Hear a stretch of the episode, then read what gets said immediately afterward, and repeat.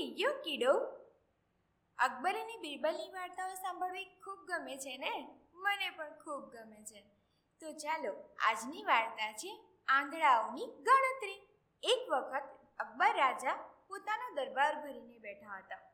અકબરને વિચાર આવ્યો, તેણે બિરબલને કહ્યું, આપણા રાજ્યમાં કેટલા આંધળા લોકો છે? તેની ગણતરી કરવી છે. બિરબલે વિચાર્યું બાદશાહ આવા નક્કામાં કાર્ય કરે છે. માટે એમને પાઠ ભણાવવો જ પડશે.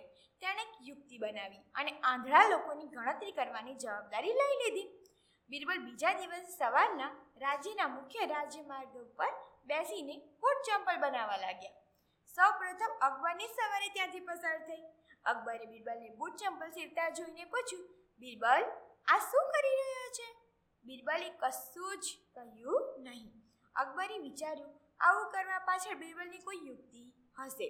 તેઓ ત્યાંથી ચાલ્યા ગયા. ત્યારબાદ જેટલા લોકો ત્યાંથી નીકળ્યા, તેઓએ બિરબલને એક જ સવાલ પૂછ્યો. બિરબલ, આ શું કરી રહ્યો છે? બીજા દિવસે બિરબલ એક લિસ્ટ લઈને અકબરના દરબારમાં ગયો.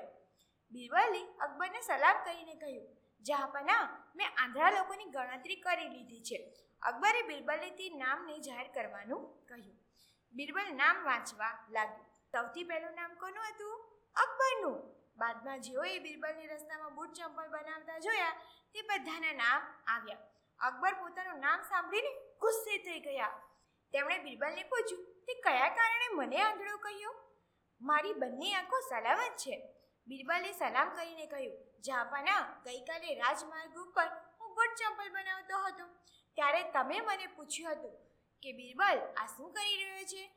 તમને આંખોથી દેખાતું હતું તે છતાં તમે આ પ્રશ્ન મને પૂછ્યો. બિરબલની ચતુરાઈથી બાદશાહ રાજી રાજી થઈ ગયા અને બિરબલને ઇનામ આપ્યું. કેમ, મજા પડી ને મિત્રો? બસ, આવી જ વાર્તાઓ સાંભળતા રહો.